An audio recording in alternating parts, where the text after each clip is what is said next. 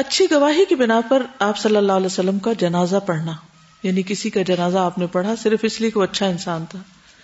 ابو قطادہ کہتے ہیں کہ نبی کریم صلی اللہ علیہ وسلم کو جب کبھی نماز جنازہ کے لیے بلایا جاتا، تو پہلے اس کے متعلق لوگوں کی رائے معلوم کرتے۔ کہ لوگ کیا کہتے ہیں اس کے بارے میں؟ اگر لوگ اس کا تذکرہ اچھائی کے ساتھ کرتے تو نبی کریم صلی اللہ علیہ وسلم کھڑے ہو جاتے اور اس کی نماز پڑھا دیتے اور اگر برائی کے ساتھ تذکرہ ہوتا تو اس کے اہل خانہ سے فرما دیتے، اسے لے جاؤ، خود ہی اس کی نماز جنازہ پڑھ لو۔ اور نبی صلی اللہ علیہ وسلم اس کی نماز جنازہ نہ پڑھاتے۔ جنازہ تک پڑھنے سے انکار کرتے آپ۔ تو باقی چیزوں میں بھی انکار ہو سکتا ہے نا پھر۔ دو دن پہلے میری کسی سے ملاقات ہوئی تو شاید میں نے آپ کو بتایا بھی ہو۔ وہ اس وقت پڑھ رہے ہیں۔ H E C France university میں ایگزیکٹو ایم بی اے کر رہے ہیں۔ تو میں نے پوچھا کہ اس کے ایڈمیشن کا کیا کرائٹیریا انہوں نے کہا دس سال کی جاب جب تک آپ نے دس سال فیلڈ ورک نہ کیا ہو، ایک ایم بی اے کرنے کے بعد، اس وقت تک آپ کو اس یونیورسٹی میں داخلہ نہیں ملتا اور ایگزیکٹو ایم بی اے کے لیے دنیا کی ریٹ میں نمبر ٹو یونیورسٹی ہے وہ۔ اور طریقہ کار کیا ہے کہ کام بھی کرنا ہوتا ہے یعنی نہیں جاب پر ہوتے ہوئے پڑھائی ہوتی ہے۔ یہ جاب آپ کرتے ہیں اور مہینے میں چار دن کلاسز ہوتی ہیں جس میں ایٹ ٹو ایٹ کلاس ہوتی ہے، صبح آٹھ سے شام آٹھ تک، چھوٹے چھوٹے وقفوں کے ساتھ تھرو آؤٹ اور کورس کے اختتام پر تقریباً پانچ سو گھنٹے کی تدریس ہو چکی ہوتی ہے۔ یہ وہ لوگ ہیں جو فل ٹائم جاب کرتے ہیں اور پھر ویکینڈ کے دو دن ساتھ ملا کے دو اور دن کی چھٹی لے کر یہ کورس پڑھتے ہیں۔ اور اس میں مسلسل چار دن آٹھ سے آٹھ آٹھ سے آٹھ آٹھ سے آٹھ۔ یعنی بارہ بارہ گھنٹے یعنی ہر مہینے پڑھتے ہیں، اڑتالیس گھنٹے، اور اس طرح تقریباً پانچ سو گھنٹے پڑھتے ہیں۔ وہ یہ نہیں کہ صاحب دنیا کے کام کاج چھوڑ کے آپ کتابیں لے کے بیٹھ جائیں اور رٹے لگائیں اور اور پھر یہ کہ اس کے اسائنمنٹس اور ورک کام بھی ہوتا ہے اور اسسمنٹس بھی ساتھ ساتھ چلتی ہیں۔ تو کافی ہیکٹک ہوتا ہے۔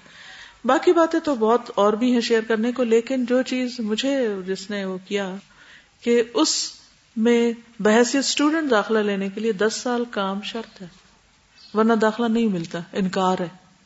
گویا آپ کو ایک سرٹن لیول کے پروفیسر سے پڑھنے کے لیے اپنی قابلیت کو اتنا بڑھانا ہے تاکہ آپ اس سے استفادہ کر سکے ورنہ کیا ہوگا؟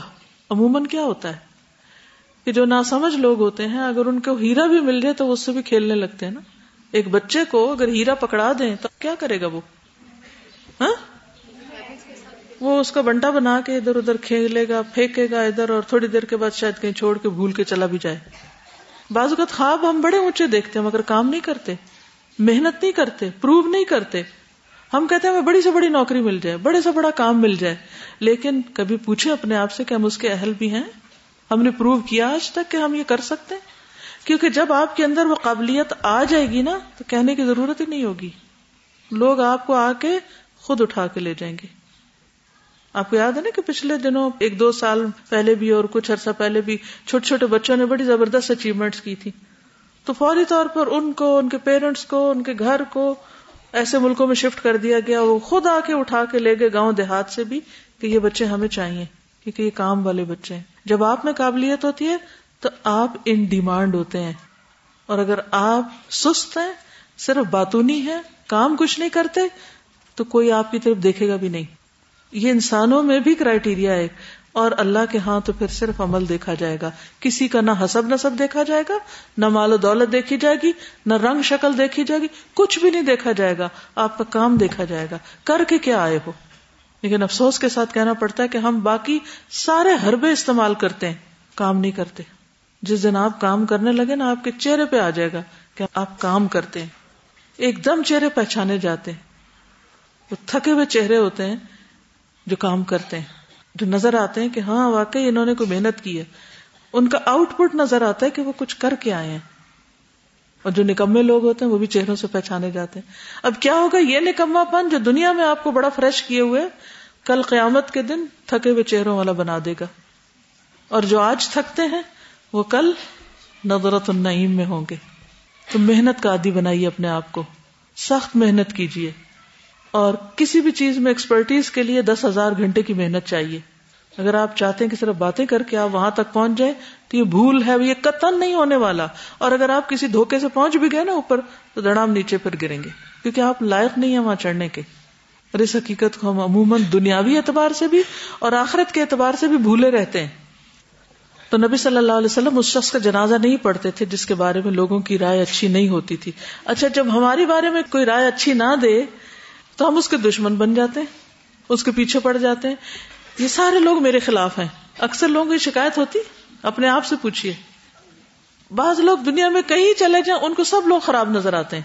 وہ نہیں سوچتے انہوں نے خود کیا کیا یہ آنٹی اچھی نہیں، یہ سسر اچھے نہیں، یہ فلاں اچھا نہیں، یہ فلاں سب سسرال سے شکایت ہے۔ کبھی سسرال سے پوچھے نا ان کا کیا حال ہے؟ آپ کیا کہتے ہیں؟ وہ دس بجے تک سوتی رہتی ہے، اٹھ کے کسی کی خدمت کا نہیں پتا، سلام نہیں کرتی۔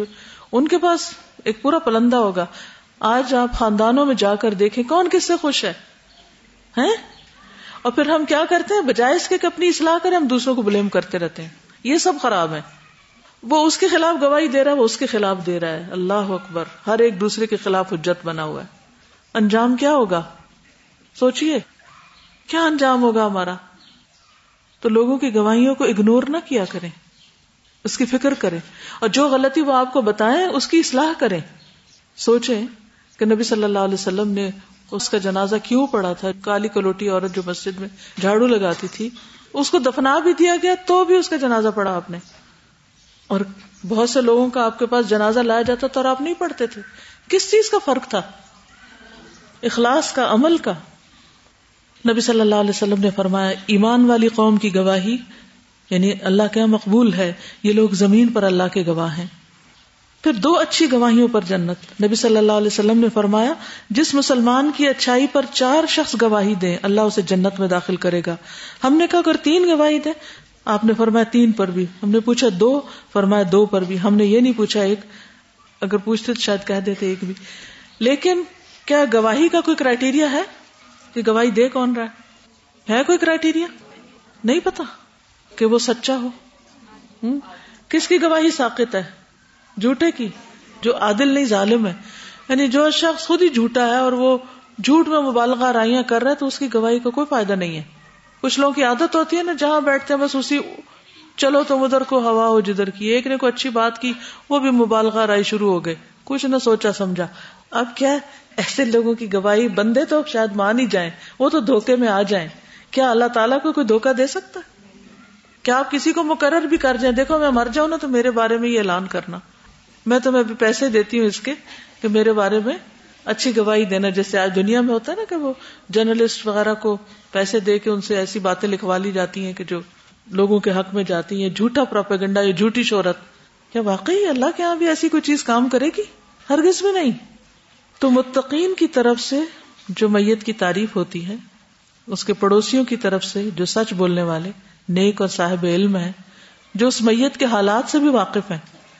یہ اس میت کے لیے اللہ کے عزن سے جنت کو واجب کرنے والا عمل ہے۔ لیکن جو عوام الناس ہے وہ میت پر اپنی اپنی خواہش کے مطابق حکم لگاتے ہیں۔ تو عوام الناس کی گواہی نہیں، عادل، صادق لوگوں کی گواہی۔ حضرت عائشہ کہتی ہے کسی نے کہا، اے اللہ کے رسول صلی اللہ علیہ وسلم، فلاں عورت فوت ہو گئی اور اس نے راحت پالی، آرام ہو مل گیا اس کو۔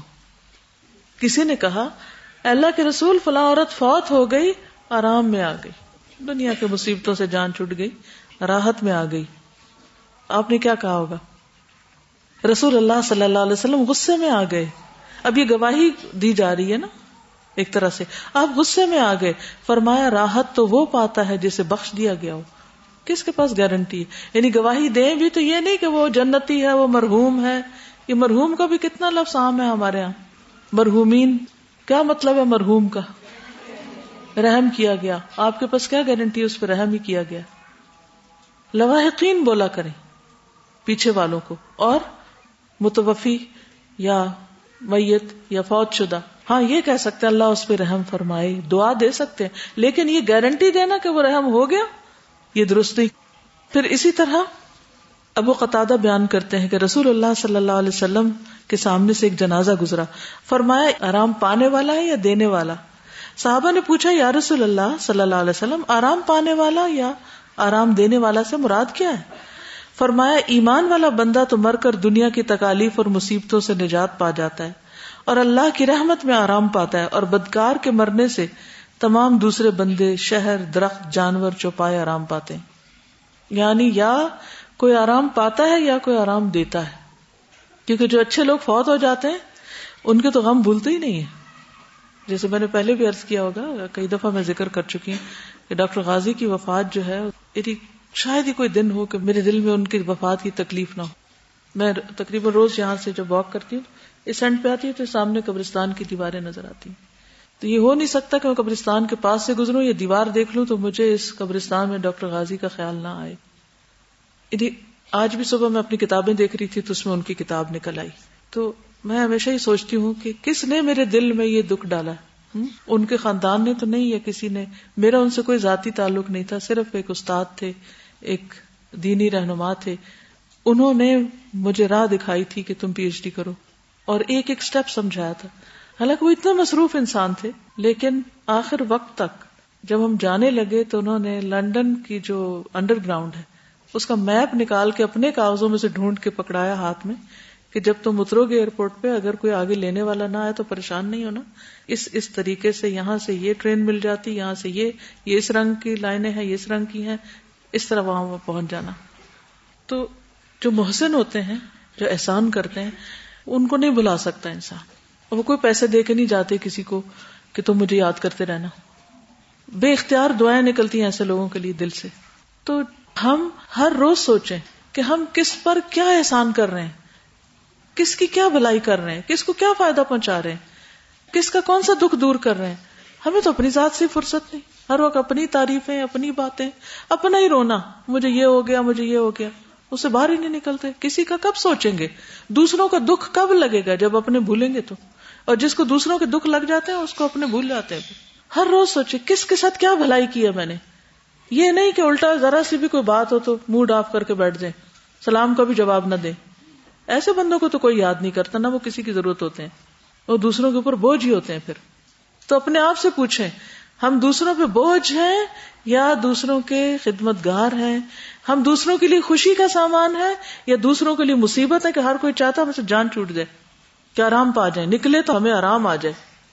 ہمارا شمار کن لوگوں میں ہوتا ہے؟ ہم مر جائیں گے تو لوگ ہمارے بات کیا یاد کریں گے کہ ہاں ہمارے ساتھ رہتے تھے، جو ہاسٹل میں بچیاں کٹھی رہتی ہیں، وہ بھی اپنے اپنے طرز عمل پہ غور کریں۔ جو لوگ کہیں کہیں ڈیوٹی کرتے ہیں، جاب کرتے ہیں، لوگوں کے ساتھ معاملہ کرتے ہیں، چاہے آپ کسی کاؤنٹر پہ بیٹھے ہوئے یا آپ کھانا دے رہے ہیں، یا لے رہے ہیں، یا کوئی بھی معاملہ کر رہے ہیں سوچے کیسا معاملہ کر رہے ہیں۔ آج آپ کے اسٹوڈینٹس آپ کے بارے میں کیا کہتے ہیں؟ آج آپ کے ساتھ ڈیل کرنے والے آپ کے بارے میں کیا کہتے ہیں؟ جب کل آپ مر جائیں گے تو کیا کہیں گے؟ کون تھے آپ؟ تو جب تک آپ احسان نہیں کریں گے دکھ اٹھا کے کسی کے ساتھ، کسی کے دل میں نہ فرشتہ ڈالے گا، نہ کوئی اور کہ آپ اس کی تعریف فرمائیں۔ ہو سکتا ہے ایک رو میں بہ کے لوگ کر رہے ہیں تو آپ نے سوچا میں بھی چلو انہیں کے ساتھ بول دوں۔ تو وہ فائدہ نہیں دے گی۔ پھر جنازہ رکھنے سے پہلے بیٹھنا نہیں چاہیے۔ امام بخاری کہتے ہیں کہ جو شخص جنازے کے ساتھ ہو، وہ اس وقت تک نہ بیٹھے جب تک جنازہ لوگوں کے کاندھوں سے اتار کر زمین پر نہ رکھ دیا جائے۔ اور اگر پہلے بیٹھ جائے تو اس سے کھڑا ہونے کے لیے کہا جائے کہ اٹھ جاؤ، ابھی نہیں بیٹھنا۔ سب سے پہلے کس کو بٹھانا جنازے کو۔ ابو سعید سے روایت ہے، نبی صلی اللہ علیہ وسلم نے فرمایا، جب جنازہ آتے دیکھو تو کھڑے ہو جاؤ، جو شخص جنازے کے ساتھ جائے، وہ اس وقت تک نہ بیٹھے جب تک کہ جنازہ نیچے رکھ نہ دیا جائے۔ ٹھیک ہے؟ نماز جنازہ۔ مسلمان کا حق۔ غسل، کفن اور دفن کی طرح۔ مسلمان کی نماز جنازہ پڑھنا بھی فرض کفایا ہے۔ علاقے کے کچھ لوگ اگر یہ ادا کر دیں تو فرض پورا ہو جاتا ہے۔ اگر کوئی بھی ادا نہ کرے تو سب گناگار ہوتے اس لیے اس کو فرض کفایا کہا جاتا ہے۔ دعا مغفرت۔ نماز جنازہ دراصل مرنے والے کے لیے دعا مغفرت کے ساتھ ساتھ ایک سفارش اور ایک گواہی بھی ہے۔ اور اس طرح زندوں پر میت کا ایک اہم اور آخری حق ہے۔ جسے یہ سوچ کر ہی ادا کر لینا چاہیے کہ آج اس کو ہماری دعاؤں کی ضرورت ہے۔ کل ہم بھی اسی جگہ بے بس پڑے، دوسروں کی دعاؤں کے محتاج ہوں گے۔ اس کی فضیلت کیا ہے؟ ابو حرارا بیان کرتے ہیں کہ رسول اللہ صلی اللہ علیہ وسلم نے فرمایا، جو شخص جنازے میں نماز ہونے تک شامل رہے، اس کو ایک قرات برابر ثواب ملے گا۔ اور جو دفن تک رہے، اس کو دو قرات ملیں گے۔ پوچھا، دو قرات کتنے ہوں گے؟ فرمایا، دو عظیم پہاڑوں کے برابر۔ ابن عمر نماز جنازہ پڑھا کر واپس آ جاتے تھے یعنی دفن تک رہتے نہیں تھے وہاں۔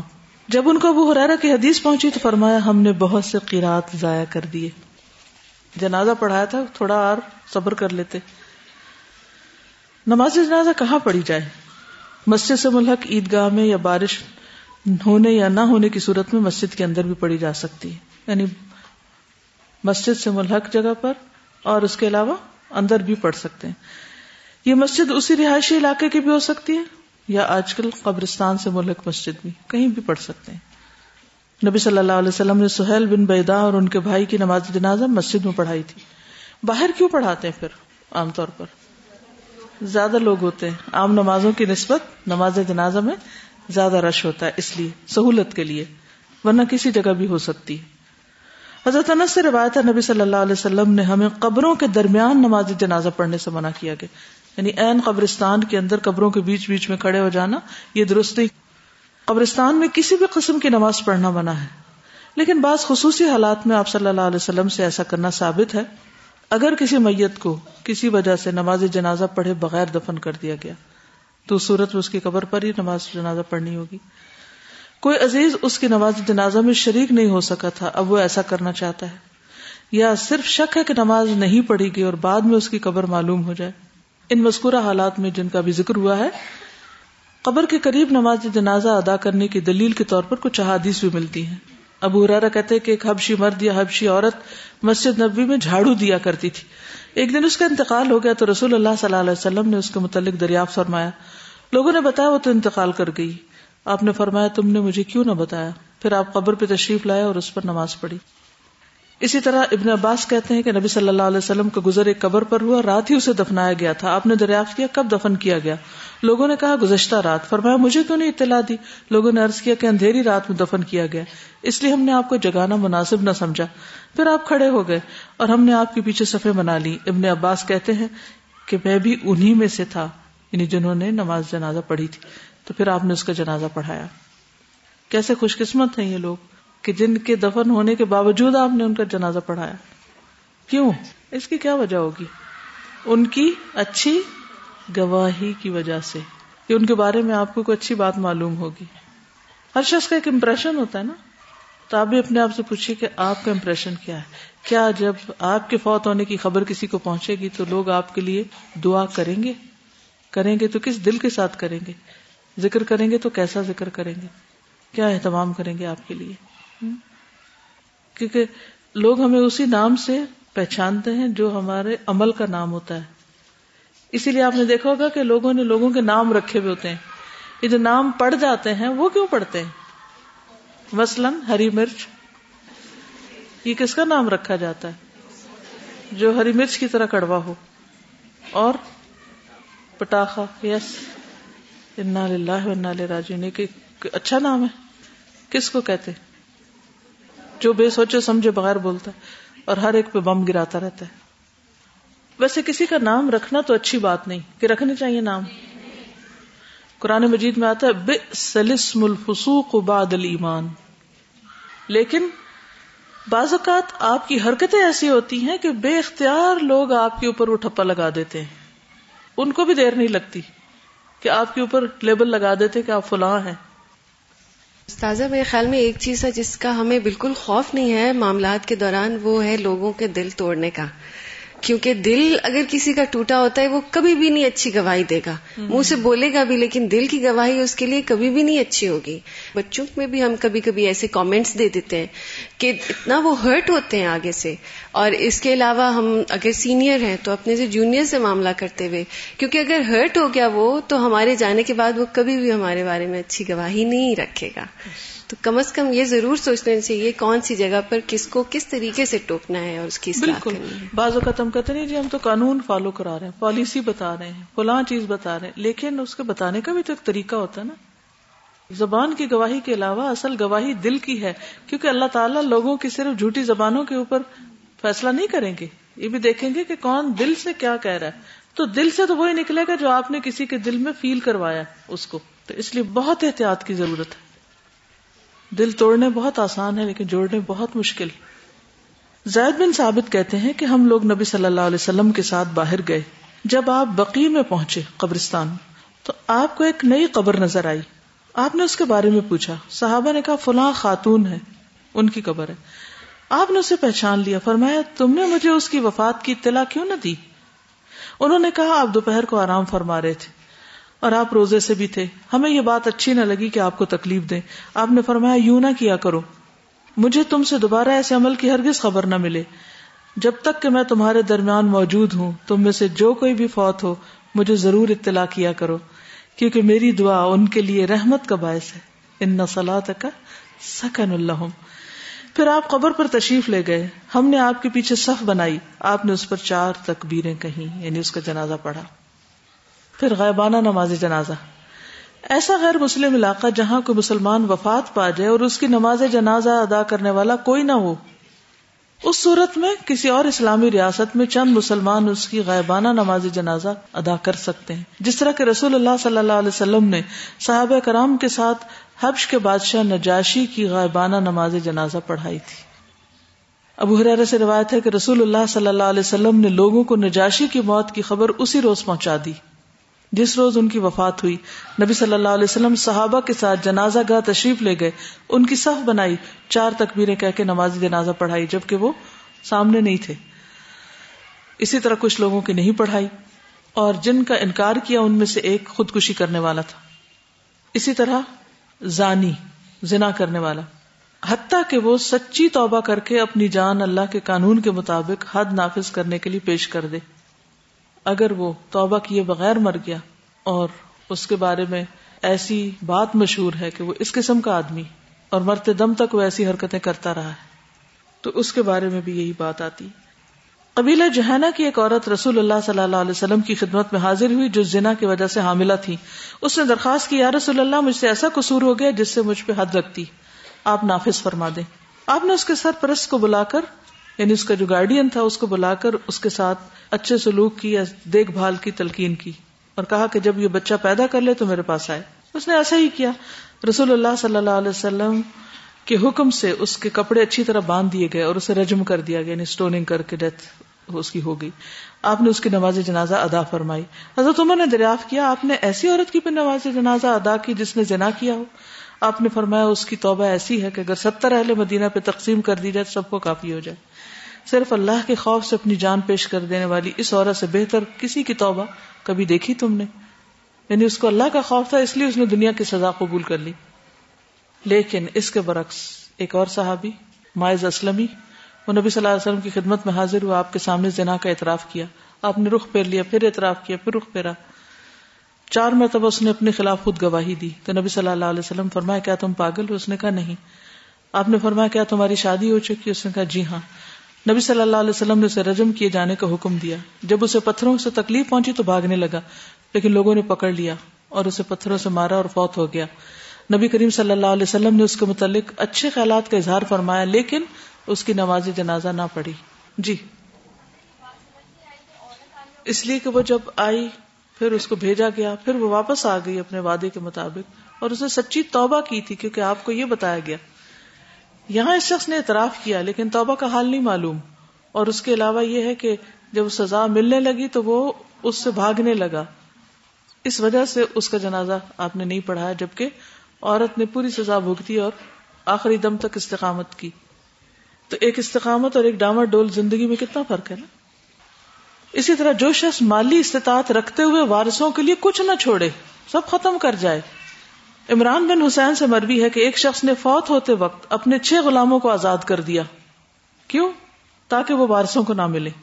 اور ان کے علاوہ وارثوں کے لیے مزید قابل تقسیم کوئی اور مال نہیں تھا۔ نبی کریم صلی اللہ علیہ وسلم کو جب اس بات کا پتہ چلا تو وہ اس پر بہت ناراض ہوئے اور فرمایا، میرا ارادہ ہے، میں اس پر نماز جنازہ نہ پڑھوں۔ پھر آپ نے اس کے غلاموں کو بلایا، ان کے تین حصے کیے، پھر ان کے درمیان قرہ ڈالا۔ تو دو غلاموں کو اس کی طرف سے بطور وسیعت آزاد کیا اور چار باقی جو تھے ان کو وارثوں میں تقسیم کیا۔ پھر اسی طرح، مال غنیمت میں خیانت کرنے والا، خواہ شہید ہو۔ مال غنیمت سے مراد سرکاری مال ہے، ٹھیک ہے؟ زید بن خالد سے مربی ہے، ایک شخص صحابی رسول صلی اللہ علیہ وسلم خیبر کے دن وفات پا گیا۔ ساتھیوں نے رسول اللہ صلی اللہ علیہ وسلم سے تذکرہ کیا کہ وہ فوت ہو گیا آپ نے فرمایا، اپنے ساتھی کی نماز جنازہ تم خود ہی ادا کر لو۔ اس فرمان سے صحابہ کے چہرے اتر گئے۔ آپ نے فرمایا، تمہارے ساتھی نے مال غنیمت میں بدیانتی کی ہے۔ سرکاری مال میں کیا کیا؟ خیانت کی۔ یہاں پر آپ صلی اللہ علیہ وسلم نے اس شخص کی نماز جنازہ پڑھنے سے انکار کر دیا، جس نے مال غنیمت میں بدیانتی کی تھی۔ کہتے کہ جب ہم نے اس کے سامان کی تلاشی لی تو وہاں سے یہودیوں کا ایک موتی نکلا جس کی قیمت دو درہم بھی نہیں تھی۔ معمولی چیز اپنے سامان میں رکھی ہوئی تھی۔ خیانت خیانت ہے، چھوٹی ہو یا بڑی ہو۔ اب مثال کے طور پہ بعض اوقات بیت المال میں مال آتا ہے کہ تقسیم کر دیا جائے غریبوں میں۔ اب کچھ لوگ جو تقسیم پر ہوتے ہیں وہ کیا کرتے ہیں؟ اچھا میں بھی ضرورت مند ہوں نا، یہ چار کپڑے میں رکھ لیتی ہوں۔ اچھا چلو تم یہ جو دوسرا اس کے ساتھ کام کرے اچھا دو تم رکھ لو۔ غریبوں کا ہی ہے نا، ہم سب غریب ہیں۔ کیا یہ خیانت ہے کہ نہیں؟ اسی طرح اگر کچھ سیل کرنا ہے، جیسے یہ ابھی آپ لوگ مختلف فنڈ ریزنگ کر رہے ہیں، سیلز کر رہے ہیں، تو اس میں سیل کرنے سے پہلے اچھی چیز اپنے لیے چھپا کے الگ رکھ لینا۔ اور پھر بعد میں اس کے اونے پونے پیسے ڈال دینا کہ ہاں ٹھیک ہے، میں تو پکا کے بھی لائی تھی نا۔ نہیں بھائی، جب آپ نے صدقے کی نیت کر لی، پکا کے لائی تھی جو بھی جب آپ نے اس پہ نیت کر لی تھی نا، یہ اللہ کے لیے، یا تو آپ گھر ہی نکال کے آ جاتی۔ تو اس میں سے پھر اپنے لیے چرا کے یا چھپا کے یا اپنے لیے بہتر اور دوسروں کے لیے گھٹیا اس کی اجازت نہیں ہے آپ کو۔ اسی طرح مثلاً آپ نے گھر میں کوک رکھا ہے، وہ کھانا پکا کے اس کا اچھا حصہ اپنے لیے نکال کے الگ کر لیتا ہے اور باقی گھر والوں کو دے دیتا ہے۔ تو یہ بھی کیا ہے؟ خیانت۔ آپ کو کسی اسٹور کی حفاظت کے لیے مقرر کیا گیا اور آپ اس میں سے بغیر اجازت اپنے لیے رکھ لیتے کہ میری تو ڈیوٹی ہے، اس لیے میرے لیے تو جائز ہے۔ آپ کسی ہاسپٹل میں نرس ہیں، آپ روئی اٹھا کے گھر اپنے ذاتی استعمال کے لیے لے آتے ہیں۔ کیا ہے؟ میرے پاس چابی ہے نا۔ جو چاہوں نکالوں، جو چاہوں رکھوں۔ جو چاہوں جس کو اور کو بھی دوں۔ کچھ لوگ اتنے وہاں سخی بن جاتے ہیں کہ اپنے ساتھ اوروں کو بھی بانٹنا شروع کر دیتے ہیں۔ تو سرکاری مال سرکاری مال ہے۔ اللہ کا مال اللہ کا مال ہے۔ اس میں سے چھوٹی سی خیانت دو درم کا موتی اپنی آخرت برباد کرے انسان، منہ کالا کروائے، اور نبی صلی اللہ علیہ وسلم کی دعا سے محروم رہے۔ کتنا بڑا ظلم ہے اپنے ساتھ۔ تو اس لیے پہلے بھی میں نے آپ سے کہا بار بار کہتی ہوں ویکینڈ آ رہا ہے، گھر کا ایک ایک کونا چھان مارے۔ کوئی برتن کسی کا لوٹانے والا، کوئی کپڑا کسی کا دینے والا، کوئی امانت کسی کے پہنچانے والی، کچھ بھی کرنے والا، سب لوٹائیں، سب نکال کے ایٹ لیسٹ الگ کر دیں۔ یہ ہمارا نہیں ہے، ہم اس سے بری ذمہ اپنا بیگ چھانٹے، اپنے کاغذ دیکھے، اپنی کتابیں دیکھے۔ ہو سکتا ہے کسی نے آپ کو کوئی چیز امانت دی اور آپ نے اس کو اپنا ذاتی مال بنا لیا ہو۔ آخرت کا حساب بہت سخت ہے۔ معمولی چیز نہیں ہے۔ ہم اس کو آسان سمجھے ہوئے ہیں۔ تو مالک کی مرضی، حکومت کا مال ہے تو حکومت کی مرضی کے بغیر، اجازت کے بغیر فیسلٹی کے بغیر کسی چیز کو استعمال کرنا کل پوچھ کا سبب ہوگا۔ امانت کا آپ معیار دیکھیے کہ یہودی کا موتی تھا۔ اچھا ہم مسلمانوں کا کیا حال ہے؟ نان مسلم کا اسٹور ہے نا، وہاں سے جو مرضی چرا لو۔ کئی لوگ جب باہر کے ملک میں جاتے ہیں تو کہتے ہیں نان مسلم کے اسٹور ہیں، ان کو جتنا مرضی نقصان دو۔ چوری کرو، خراب کرو، کچھ کرو، کیونکہ یہ اسلام کے خلاف۔ آپ کے پاس کوئی حق نہیں ہے کہ آپ کسی کا مال یوں چرائیں۔ تو کسی کی چیز اجازت کے بغیر لینا، کچھ بھی لینا، چھوٹی لینا، بڑی لینا، سب خیانت میں آ جاتا ہے۔ تو اب یہ شخص عام شخص نہیں تھا، یہ شہید ہوا تھا۔ اللہ کی راہ میں جان دی تھی اس نے۔ لیکن غنیمت کی چوری کی وجہ سے اس کی پکڑ ہو گئی۔ اسی طرح نبی صلی اللہ علیہ وسلم کو فاسق، فاجر، منافقین کی نماز جنازہ سے منع کر دیا گیا تھا۔ قرآن مجید میں آپ پڑھ چکے ہیں۔ عبداللہ بن ابئی کا جنازہ جب آپ نے پڑھایا تھا تو اس کے بعد آپ کو منع کر دیا گیا تھا کہ نہ کسی کی قبر پہ کھڑے ہوں گے اور نہ ہی ان کا جنازہ پڑھائیں گے۔ ابو قطع بیان کرتے ہیں کہ جب رسول اللہ صلی اللہ علیہ وسلم سے کسی کی نماز جنازہ ادا کرنے کی درخواست کی جاتی، تو آپ اس کے بارے میں لوگوں کی بھی رائے لیتے۔ اگر اس کے متعلق اچھی رائے نہ ہوتی، تو اس کے گھر والوں سے کہتے، تم خود ہی اس کا جنازہ پڑھ لو۔ اور آپ نماز جنازہ ادا نہ فرماتے۔ یعنی دعائیں مغفرت نہیں کرتے تھے اس کے لیے۔ کیونکہ اللہ تعالیٰ نے فرما دیا، ان تستغفر لهم سبعین مرتن لن یغفر اللہ لهم. اگر ان کے لیے تم ستر بار بھی استغفار کرو، اللہ ان کو ہرگز معاف نہیں کرے گا۔ اور منافق کی علامت کیا ہوتی ہے؟ بات کرے تو جھوٹ بولے، خیانت کرے، وعدہ توڑے، لڑائی جھگڑا کرے تو گالی گلوچ پہ اتر آئے، چیخنا چلانا شروع کر دے، بدتمیزی اور بد اخلاقی کے معراج پہ پہنچا ہوا ہو۔ اور اس سے بھی اصلاح مقصود تھی نا کہ سب کو پتا چل جائے کہ دین کا وفادار بن کے جینا اور دین کے خلاف رہ کے جینا برابر نہیں ہے۔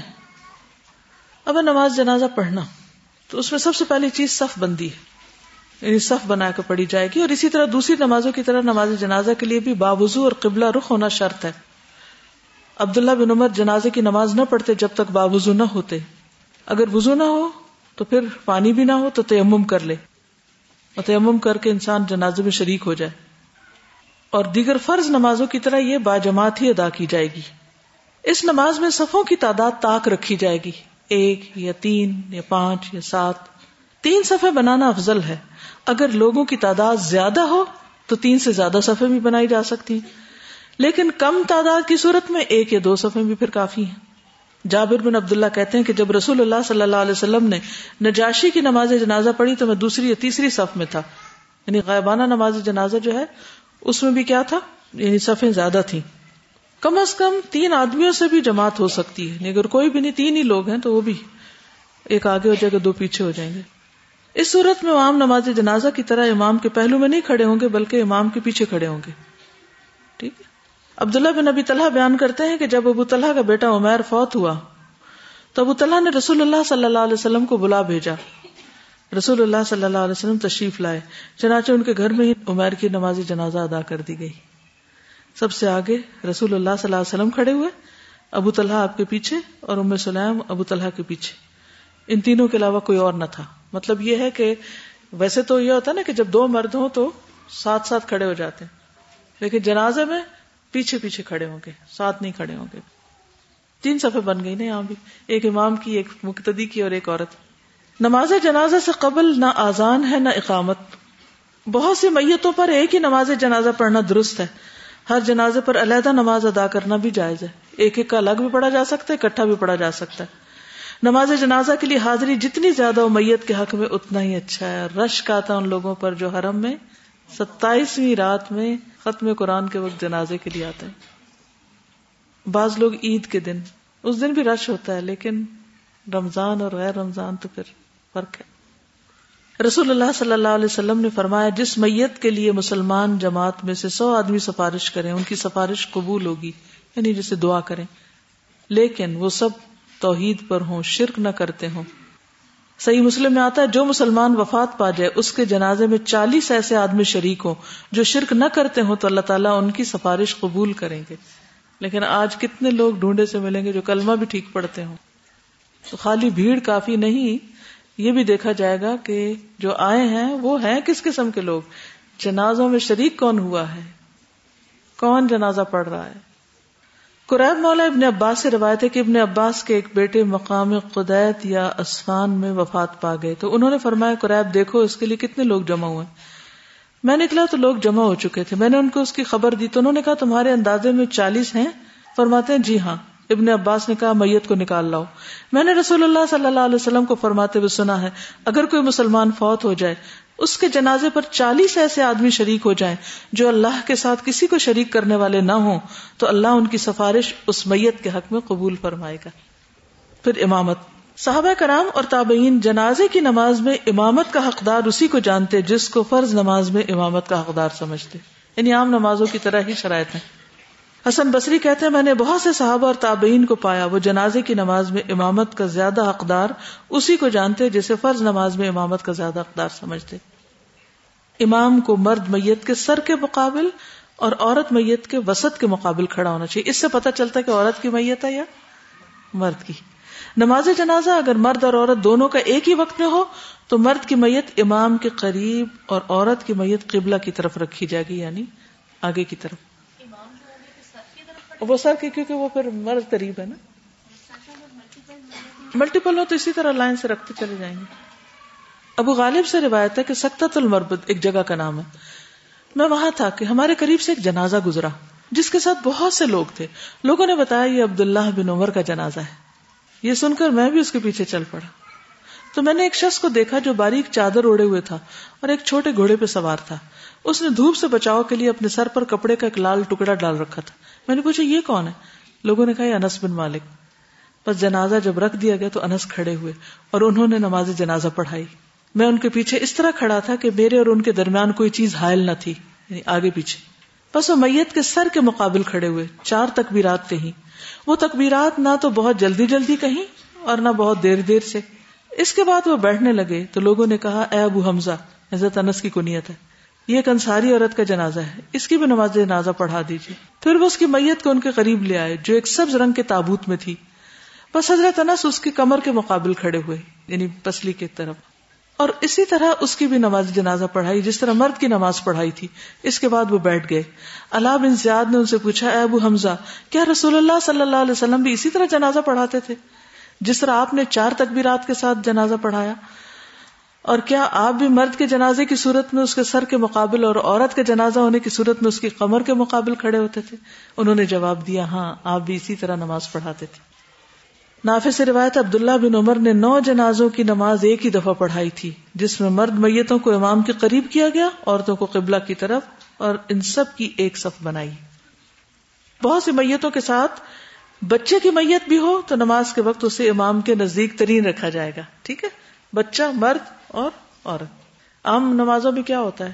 مرد، بچے اور عورتیں۔ حضرت علی کی دختر، ام کلثوم، سیدنا عمر فاروق کی زوجہ، اور آپ کے ایک فرزند جنہیں زید کہا جاتا تھا۔ ان کا جنازہ ایک ساتھ رکھا گیا اور ان کی نماز جنازہ پڑھانے والے سعید بن الاس تھے۔ لوگوں میں ابن عمر، ابو حرارا ابو سعید اور ابو قطادہ موجود تھے۔ بچے کا جنازہ امام کے نزدیک تر رکھا گیا۔ ایک شخص نے کہا، میں نے اسے پسند نہ کیا، تو میں نے ابن عباس، ابو سعید اور ابو قطادہ کی طرف سوالیہ نظروں سے دیکھا بھائی یہ کیا ہو رہا ہے؟ پوچھا، یہ کیا؟ انہوں نے کہا، ایسا کرنا ہی سنت ہے، یہ ٹھیک کیا گیا۔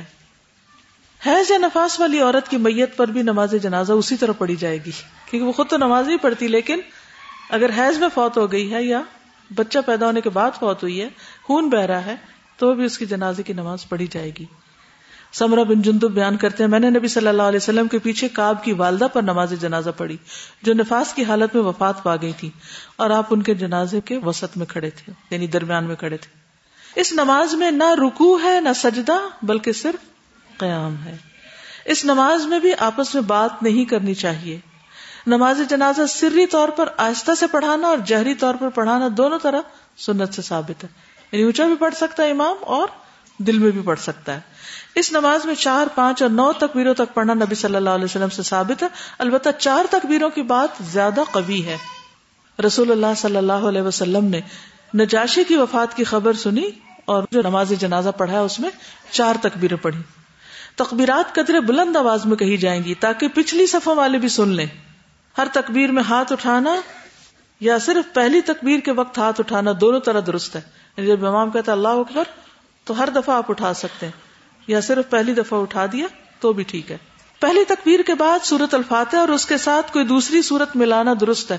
جیسے آپ نماز عام پڑھتے ہیں تو اس میں پہلی رقط میں کیا پڑھتے ہیں؟ اللہ اکبر کہ ویسے تو ہم سنا بھی پڑھتے ہیں جماز جنازہ میں وہ نہیں الفاتح سے شروع کرتے اور اس کے بعد کوئی بھی سورت پڑھ سکتے ہیں۔ ٹھیک ہے؟ دوسری تکبیر کے بعد درود ابراہیمی ہے۔ لیکن کھڑے کھڑے ہی سب پڑھیں گے، بیٹھیں گے نہیں۔ تیسری تکبیر کے بعد میت کی بخشش کی مصنون دعا ہے۔ ابو حرارا کہتے ہیں، میں نے رسول اللہ صلی اللہ علیہ وسلم کو فرماتے ہوئے سنا، جب تم کسی میت کا جنازہ پڑھو تو اس کے لیے اخلاص سے دعا کیا کرو۔ اس طرح انسان جب میت کے لیے دعا کرے نا، تو یہ سوچ لے جی میں پڑھاؤں اور میرے لیے کوئی دعا کر رہا ہے۔ اگر آپ اس اخلاص سے پڑھیں گے تو انشاءاللہ لوگ بھی آپ کے لیے پھر پورے اخلاص سے پڑھیں گے۔ چوتھی تکبیر کے بعد آہستہ سلام پھیرنا سنت ہے یعنی پھر سلام پھیر لیا جاتا ہے۔ ایک صحابی سے مروی ہے کہ نماز جنازہ میں مصنون یہ کہ امام پہلی تکبیر کہہ کر سری طور پر فاتحہ پڑھے، پھر درود پڑھے، پھر تین تکبیروں میں جنازے کے لیے مخلصانہ دعا کرے۔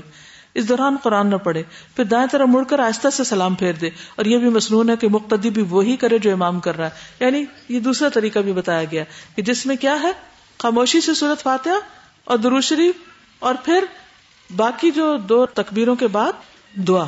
اور سورت کا اضافہ نہیں ہے اس میں۔ ٹھیک ہے۔ نماز جنازہ دو سلام کہہ کر ختم کرنا یا ایک ہی سلام پر ختم کرنا دونوں طریقے سنت سے ثابت ہے۔ عام طور پر حرم میں جو نماز ہوتی ہے تو آپ نے دیکھا کہ وہ صرف ایک سلام پھیرتے ہیں، جبکہ دو بھی پڑھ سکتے ہیں۔ سیدنا ابو حرارا کہتے ہیں کہ رسول اللہ صلی اللہ علیہ وسلم نے چار تکبیروں سے نماز جنازہ ادا فرمائی اور ایک سلام پھیرا۔ اب آپ کہیں گے، ہمیں کیوں پڑھا رہے ہیں؟ ہمیں تو نہیں جنازہ پڑھنا ہوتا۔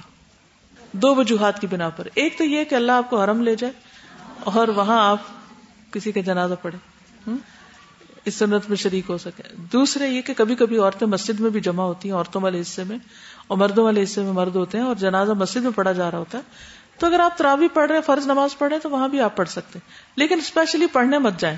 تیسری چیز یہ ہے کہ جب آپ اپنے بچوں کو، لڑکوں کو بتائیں گے، ان کو زبانی سمجھائیں گے، تو ان کو جنازے کا شوق بھی آئے گا پڑھنے کا، اور دعا بھی کریں گے اور طریقہ بھی آتا ہوگا تو جائیں گے، ورنہ نہیں جائیں گے۔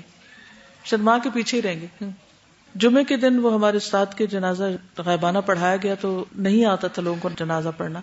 تو اس میں یہ ہے کہ طریقہ آنا چاہیے۔ اب انشاءاللہ آپ کا ٹیسٹ ہوگا تو اچھی طرح آ جائے گا طریقہ۔ اگر اس وقت کوئی تھکاوٹ، نیند کی وجہ سے نہیں بھی سن رہے تو۔ قبلے کی طرح منہ کرنا ضروری ہے۔ قبلہ رخ ہونا ضروری ہے۔ عام نمازوں کی طرح ہی ہے نا نماز۔ جی ہاتھ باندھتے خواتین جو ہے وہ اگر کسی ایسی جگہ جہاں جنازہ پڑا جا رہا ہو تو فارغ بیٹھ کے باتیں نہ کریں، بلکہ جنازے میں شریک ہو جائیں۔ اور اگر نہیں گئے جنازے پر تو بھی میت کے لیے دعا کریں۔ اللہ مغفر ولہ عاقب نی اقبا حسنا یعنی گھر میں رہتے ہیں لوگ، وہ بیٹھ کے میت کے لیے دعائیں کر سکتے ہیں۔ نماز جنازہ اور دفنانے کے اوقات، مدرجہ سے اوقات میں نماز پڑھنے اور میت دفن کرنے سے منع کیا گیا ہے۔ نمبر ایک، جب سورج طلوع ہو رہا ہو۔ نمبر دو، جب این دوپہر ہو، حتیٰ کہ سورج ڈھلنے لگے یعنی زوال سے پہلے۔ جب سورج غروب ہو رہا ہو، یہاں تک کہ پوری طرح غروب ہو چکے، تو زوال کے اوقات میں جنازہ نہیں پڑا جائے گا اور دفنایا نہیں جائے گا۔ اقبا بن عامر سے روایت ہے، تین اوقات کے متعلق رسول اللہ صلی اللہ علیہ وسلم ہمیں منع فرمایا کرتے تھے کہ ہم ان میں نماز پڑھیں یا اپنی میتوں کو دفن کریں۔ جب سورج نکل رہا ہو، حتیٰ کہ بلند ہو جائے این دوپہر کے وقت حتیٰ کہ ڈھل جائے، اور جب غروب ہونے کے قریب ہو، حتیٰ کہ غروب ہو جائے۔ دن کے اوقات میں دفنانا مستحب اور مجبوری میں رات کے وقت دفنانا ناجائز، مجبوری کے بغیر رات کے وقت نہ دفنایا جائے ہاں مجبوری میں دفنایا جا سکتا ہے، اجازت ہے۔ یعنی دن اور رات کے فرق میں دن میں دفنانا مستحب ہے، پسندیدہ ہے، لیکن رات میں دفنانا رخصت ہے، اجازت ہے آپ کو، آپ کر سکتے ہیں بوقت ضرورت۔ مجبوری کیا ہو سکتی ہے مثلاً؟ کہ میت کا جسم صبح تک خراب ہو جائے گا۔ یا جو دفن کرنے کے لیے آئے ہیں، وہ دور دور سے آئے اور رات بھر نہیں بیٹھ سکتے۔ یا کوئی اور اسی طرح کی مجبوری ہو سکتی کہ کہیں اور جنازہ ہو گیا، اس سے نبٹ کے دوسرے تک جانا ہے۔ اسی طرح ایک اور وجہ یہ بھی ہے کہ دن میں لوگ زیادہ ہوتے ہیں نا، رات کو کم ہوتے ہیں پھر، پارٹیوں میں چلے جاتے ہیں۔ جنازہ پڑھنے پر نہیں جاتے۔ ہوں اندھیرا بھی ہوتا ہے، ڈرتے بھی ہیں قبرستان سے۔ تو اس لیے بھی۔ بچے کی نماز جنازہ۔ نابالغ بچے کی نماز جنازہ واجب نہیں۔ جب بچہ زندہ پیدا ہو، اس کی نماز جنازہ پڑھنا مصنون ہے۔ نبی صلی اللہ علیہ وسلم سے دونوں طرح ثابت ہے۔ آپ نے نابالغ بچوں کی نماز جنازہ پڑھی بھی اور نہیں بھی پڑھی۔ اسی طرح اس بچے کی بھی نماز جنازہ پڑھنی جائز ہے جس کی ولادت قبل از وقت ہو جائے پری میچور اس کے لیے شرط نہیں کہ وہ زندہ ہو یا فوت ہو کئی بار آیا ہو۔ بلکہ مردہ بھی ساقت ہوگا، تب بھی اس کی نماز پڑھنی صحیح ہوگی، بشرطے کے چار مہینے کے بعد، ان چار مہینے ماں کے پیٹ میں گزارے ہوں۔ کیونکہ اس کے بعد روح پڑتی ہے اور پھر وہ ایک انسانی شکل اختیار کرتا ہے۔ مسلمان میت کی نماز جنازہ پڑھنا فرض کفایا ہے، لیکن اس حکم سے دو لوگ مستثنا ہیں جن کی نماز جنازہ واجب نہیں۔ ان میں سے ایک وہ بچہ جو بالغ نہ ہوا ہو۔ اس لیے کہ نبی صلی اللہ علیہ وسلم نے اپنے بیٹے ابراہیم علیہ السلام کی نماز جنازہ نہیں پڑھائی تھی، کیونکہ وہ چھوٹے تھے، دودھ پیتے۔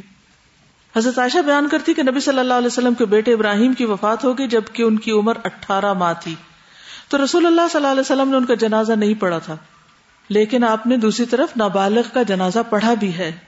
حضرت عائشہ کہتی ہے کہ رسول اللہ صلی اللہ علیہ وسلم کی خدمت میں قبیلہ انصار کا ایک بچہ آیا، آپ نے اس کا جنازہ پڑھا۔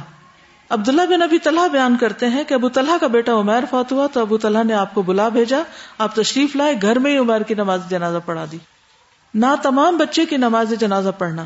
نبی صلی اللہ علیہ وسلم نے فرمایا، جو بچہ ناقص پیدا ہو اس کی بھی نماز جنازہ پڑھی جائے گی، اس کے ماں باپ کے لیے مغفرت اور رحمت کی دعا کی جائے گی۔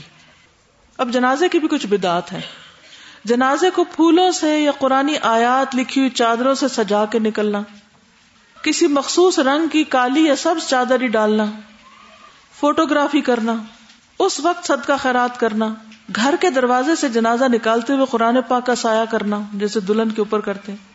جنازے کو لے جاتے ہوئے راستے میں کلمہ شہادت بلند آواز سے پڑھنا یا پڑھانے کے لیے صدا بلند کرنا کہ پڑھو۔ جنازے کے ساتھ پھل، مٹھائی، خشک میوے وغیرہ لے جا کر قبر پر تقسیم کرنے کی رسم۔ عورت کا اپنی عدت ختم کرنے کے لیے جنازے کے پیچھے کچھ قدم چلنا۔ کئی لوگ کہتے ہیں کہ اچھا عورت اگر نکلنا چاہتی عدت سے، کرنا نہیں چاہتی تو کیا کرے؟ چند قدم پیچھے چلے اور پھر واپس آ جائے تو اس کی عدت ختم ہو جاتی۔ اس سے کوئی عدت ختم نہیں ہوتی۔ نماز وحشت ادا کرنا۔ وہ کیا ہوتا ہے؟ یہ بدت ہوتا ہے، اس لیے شکر آپ کو نہیں پتا۔ ہوتا یہ ہے کہ جب میت کو دفن کرنے کے لیے لے جاتے ہیں نا، تو باقی لوگ جن میں خواتین کی اکثریت ہوتی ہے، جو گھر پہ ہوتے ہیں، وہ نماز وحشت پڑھتے ہیں، ان کے پیچھے۔ وہ جنازہ پڑھ رہے ہیں یہ وحشت پڑھ رہے ہیں؟ اس کی کوئی دلیل قرآن و سنت سے نہیں ملتی۔ یہ دو رکعت نماز مرنے والے کے لیے دوری وحشت قبر کے طور پر ادا کی جاتی ہے کہ اس کی قبر کی وحشت دور ہو جائے۔ اور عموماً گھر کی بڑی بوڑھیاں وغیرہ اس کا اہتمام کرتی سوال جی۔ ان کا سوال یہ کہ سفارش، گواہی اور دعا میں کیا فرق؟ دعا کس سے کی جاتی؟ ہے اللہ سے۔ کسی کے لیے کی جاتی ہے کہ اللہ اس کو بخش دے۔ یہ ایک طرح سے سفارش ہوتی ہے، لیکن دعا کو سفارش نہیں بولتے۔ ہماری دعا کسی کے حق میں کیا ہے؟ سفارش۔ تو میں یشفا شفات حسنت یق اللہ نصیب منہا۔ اللہ اس کو بھی اس میں سے حصہ دیتا، فرشتہ امین کہتا۔ گواہی کیا ہے کہ جب آپ کسی کو کوئی کام کرتے ہوئے دیکھیں، تو اس کو آپ کسی دوسرے کے سامنے دوہرائیں چاہے عدالت کے سامنے، چاہے ویسے لوگوں کے پیچھے بیٹھ۔ شہادت۔ شاہدہ کا مطلب ہوتا ہے کسی چیز کا مشاہدہ کرنے کے بعد اس چیز کو ریپیٹ کرنا۔ اور سفارش یہ ہوتی ہے کہ اگر کسی کا کوئی کام رکا ہوا ہے اور دوسرا کر سکتا ہے تو اسے کرنے کے لیے مائل کرنا۔ مثلا ایک شخص سامان اٹھا رہا ہے، اٹھا نہیں پا رہا، تو دوسرا فارغ بیٹھا تھا آپ اسے کہتے اٹھو۔ اس کے ساتھ سامان اٹھواؤ۔ تو آپ نے کیا کیا؟ اس کے حق میں سفارش کی کہ دوسرا کس کی مدد کرے۔ اسی طرح کسی کا کوئی کام رکا ہوا ہوتا ہے، تو اس سے کہتے ہیں کہ تم سفارش کر دو کہ کام ہو جائے۔ اگر کام جائز ہے تو سفارش کرنا باعث اجر ہے۔ کام ناجائز ہے تو سفارش کرنا غلط ہے۔ سفارش کر کے اس پہ معاوضہ لینا رشوت ہے۔ دیکھیں اگر روٹین میں آپ پڑھتے ہیں تو آپ پڑھتے رہے بیٹھ کے۔ مطلب میری ساس کی ڈیتھ ہوئی تو میری جیب میں کوئی چھوٹا قرآن ہوتا تھا تو مجھے یہ خیال ہی نہیں آیا کہ میں کیوں پڑھ رہی ہوں۔ سب لوگ باتیں کر رہے تھے اور میرا دل بہت تکلیف میں تھا۔ تو کہتے نا، ایسے موقع پہ اللہ کا ذکر انسان کو فائدہ دیتا ہے۔ تو میں نے اس نیت سے لے کے قرآن مجید تو ایک طرف بیٹھ گئی تو پڑھنا شروع کیا۔ اگلے دن کسی نے کہا کہ ان کی بہو کو یہ بھی نہیں پتا کہ یہ بدت ہے۔ تو میرے تو مائنڈ میں نہیں گیا تھا کہ میں ان کے لیے پڑھ رہی ہوں یا اس موقع کی مناسبت سے پڑھ رہی ہوں۔ میں تو اپنی روٹین میں پڑھ رہی تھی کہ جہاں فارغ ہوں، قرآن کھولو اور پڑھنا شروع کر دو۔ اگر اس طرح آپ پڑھ رہے ہیں تو کہیں بھی پڑھ سکتے ہیں آپ۔ لیکن اگر آپ اہتمام کے ساتھ صرف اسی وقت قرآن کھول رہے ہیں، سارا سال آپ پڑھتے ہی نہیں، یہ کسی وقت بھی نہیں پڑھتے، اور صرف اس لیے پڑھ رہے ہیں کیونکہ میت رکھی ہوئی ہے تو یہ درست نہیں، ٹھیک ہے؟ اس وقت میت کو دفنانے اور غسل دینے اور کفن پہنانے کی تیاری کرنی چاہیے، اس وقت میت کو رکھ نہیں چھوڑنا چاہیے۔ اللہ یہ کہ رات ہو تو سب آرام سے سو جائیں، صبح اٹھ کے پھر تیار کر کے اس کو رخصت کریں اور اس کے بعد بیٹھے، ایک دوسرے سے بات چیت کریں، اچھی گواہیاں دیں اور اس کے بعد سب اپنے اپنے گھروں کو جائیں، کام کریں۔ دفتروں سے چھٹی لے کے، لوگوں کے کام متاثر کر کے، پڑھائی چھوڑ کے لوگوں کے گھروں میں بیٹھے رہنا، کھانے پکانا۔ ابھی آگے آئیں گی تعزیت کی رسمیں، اس میں بھی انشاءاللہ بات ہوگی۔ اس موضوع پہ وہاں زیادہ ڈیٹیل ہوگی۔ استاذہ، یہ ایک چیز ہے جو چاہے انسان بیمار ہو، ڈیتھ سے پہلے، اس وقت سے سٹارٹ ہوتی ہے سورہ یاسین پڑھنا۔ اور یہ میں نے اپنی فیملی میں بہت زیادہ دیکھا تو میں بہت زیادہ اینکشیس تھی سورہ یاسین کی تفسیر پڑھنے کے لیے۔ تو جب ہم لوگ نے سٹارٹ کیا تو شروع کی آیات میں ہی آیا وہ نق تو وہ ماں قدم ہوا سارا ہوں پھر اس کے بعد میں نے یہ سوچا کہ جو انسان زندہ ہے اللہ تعالیٰ اسی کے ڈیڈز لکھ رہا ہے نا۔ ایک مردہ ایک انسان مر گیا اس کی تو کوئی ظاہر اللہ تعالیٰ کچھ لکھیں گے نہیں کتاب ہی بند ہوگی اور دوسری چیز آگے جو ایک آیت آئی بالکل ایگزیکٹ وہ یہ تھی لیون ذرا من کانا الکافرین تو میں نے پھر اپنی فیملی سے شیئر کیا اور الحمد للہ یہ سننے کے بعد یہ صرف ایک ورڈ سننے کے بعد یہ چیز اتنی کم ہوئی۔ میریکل ہم نے اس کو بند کیا ہوا نا۔ نبی صلی اللہ علیہ وسلم، جن لوگوں نے سیرا پڑھی، آپ میں سے مجھ سے۔ تو میں ہر تھوڑی دیر کے بعد یہ بات دہراتی تھی کہ نبی صلی اللہ علیہ وسلم جہاں جاتے لوگوں کو قرآن پڑھ کے سناتے تھے۔ ہم قرآن نہیں کھولتے اور خصوصاً گھروں میں نہیں اور دلیل کے طور پر نہیں لاتے۔ کیونکہ ہماری باتیں کیا حیثیت رکھتی ہیں اللہ کی بات کے آگے؟ لیکن اس کو اتنے خوبصورت انداز میں بتائیے کہ لوگ قرآن کا نہ انکار کر دیں کہیں۔ اس دن نہیں کریں، پہلے کر لیں یا بعد میں کر لیں۔ اس وقت تو بہت لڑائی شروع ہو جائے گی۔ اس وقت اب صبر کریں، کیونکہ یہ آپ کو بھگتنا ہے اپنی اس غلطی کا انجام جو آپ نے پہلے کی ہے۔ کون سی؟ نہ بتانے کی۔ یس اب آپ کو فکر لگی ہے کہ یہ کر رہے ہیں۔ پہلے کیوں نہیں بتایا تھا کہ نہیں کرنا؟ جب وہ شروع کر چکے تو پھر آپ بتا رہے ہیں تو پھر اب تو بتانے کا وقت نہیں ہے۔ اب تو ذرا آپ اور صبر کریں تھوڑا سا اور پھر بتائیں۔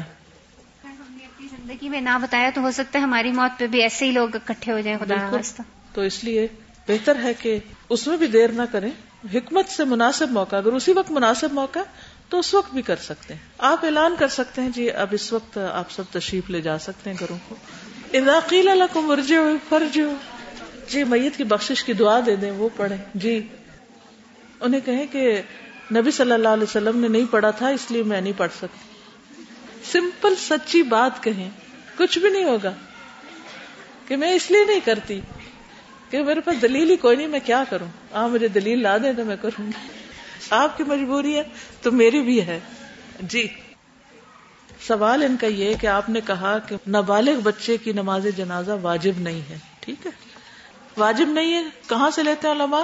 کہ نبی صلی اللہ علیہ وسلم نے حضرت ابراہیم کی جنازہ کی نماز نہیں پڑھی تھی، جو آپ کے نابالغ بچے تھے۔ اور دوسری طرف یہ ہے کہ آپ نے قبیلہ انصار کے ایک بچے کی نماز جنازہ پڑھی تھی، ٹھیک ہے؟ تو اس سے کیا پتا چلتا ہے کہ آپشن ہے۔ اچھا اس کے لیے کوئی درس دے سکتے ہیں پھر کیا کہ کیا اجتماعی دعا ہو سکتی ہے؟ تو اس طرح کے سوال تھے تو کوئی چیز مجھے دلیل ہی نہیں مل رہی تھی۔ اس لیے کہ صحابہ کرام انتہائی پریکٹیکل لوگ تھے عمل والے۔ وہ ایسے بیٹھے تھوڑی رہتے تھے سارا دن۔ اتنا وقت ان کے پاس کہاں تھا؟ اس وقت مجھے لگا نا کہ یہ جو ہم نے ایک چیز غلط کی ہے نا کہ اتنا لمبا میت کو رکھنا اس سے بہت اس سے بہت اور چیزیں خرابیاں چل پڑی۔ ایک نافرمانی سے کئی نافرمانیاں ہوتی۔ جی۔ دیکھیے، میں یہ پھر آپ سوچئے، کیا ہم وہ ذمہ داری پوری کر رہے ہیں جو نبی صلی اللہ علیہ وسلم نے لوگوں کو بدعت کے خاتمے یا حرام یا شرک یا گناہوں کے ختم کرنے کے لیے کی تھی کہ ہم کر رہے ہیں؟ جب ہم پہلا کام نہیں کر رہے تو ہم دوسرا کیسے کریں گے؟ پھر تو رسم دنیا نبھانے کے لیے جانا ہی پڑے گا۔ پہلے پہلا کام کریں۔ مثلا ایک امام مسجد جو ہے، وہ اس موقع پر کیا کر رہا ہے؟ وہی رول پلے کر رہا ہے۔ جو نبی صلی اللہ علیہ وسلم نے جنازہ پڑھانے یا نہ پڑھانے کا کیا، تو اب امام کی حیثیت کیا ہے؟ اگر وہ ایک امام کہے گا، میں نے نہیں پڑھانا، تو اس کے بائی کاٹ کر کے دوسرے کے پاس چلے جائیں گے۔ یعنی ان احادیث کا مطلب یا ان کو پیش کرنے کا مقصد کیا تھا کہ نمبر ایک، کہ یہ گناہ بہت سخت ہے کہ جس سے انسان دعائیں بخش سے محروم ہو جاتا ہے۔ دوسری بات یہ ہے کہ امام کا فرض بنتا ہے۔ یہ مقتدیوں کے لیے حکم نہیں بتایا جا رہا، یہ امام کے لیے حکم بتایا جا رہا ہے کہ امام کا فرض بنتا ہے، کہ وہ امر بالمعروف نہیں انل منکر کرے، لوگوں کے حالات کی خبر رکھے، جو برائیاں کرنے والے ہیں، ان کے بارے میں لوگوں کو بتایا کہ یہ شخص غلط تھا، میں اس کا جنازہ نہیں پڑھوں گا تاکہ جو سامنے بیٹھے نا، وہ توبہ کرتے ہوئے جائیں کہ ہم نے ایسا نہیں کرنا۔ یہ ایک سبق سکھانے کے لیے تھا۔ یہ نہیں کہ کوئی یہاں قانونی اور فکی حکم دے دیا گیا ہے سارے معاشرے کو بائک آؤٹ کر کے گھر بیٹھ جاؤ۔ کہ ہمارے یہاں عام طور پہ کیا ہوتا ہے مقصد یا روح کو پیچھے چھوڑ کے صرف ظاہری حکم کو لے لیا جاتا ہے۔ ظاہری حکم نہیں ہے مرادیاں۔ شابش ویری گڈ آنسر بارک اللہ فی کی یہ کہہ رہی ہیں کہ نبی صلی اللہ علیہ وسلم نے خود نہیں پڑھائی تھی، لیکن صحابہ کو کیا کہا تھا؟ اپنے بھائی کی نماز جنازہ پڑھ لو، ان کو پڑھنے کے لیے کہہ دیا۔ تو عوام تو پڑھے گی، یہاں کیا دیکھا جائے گا؟ امام کا رول کیا ہے؟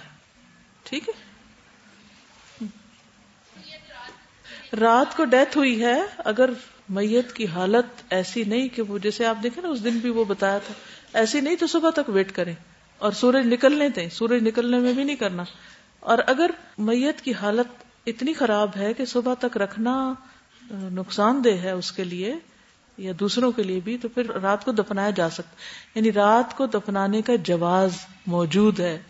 اگرچہ پسندیدہ نہیں، دن کا دفنانا پسندیدہ ٹھیک ہے؟ یعنی دو پہ اگر آپشن چوائس ہو تو کیا کرنا چاہیے؟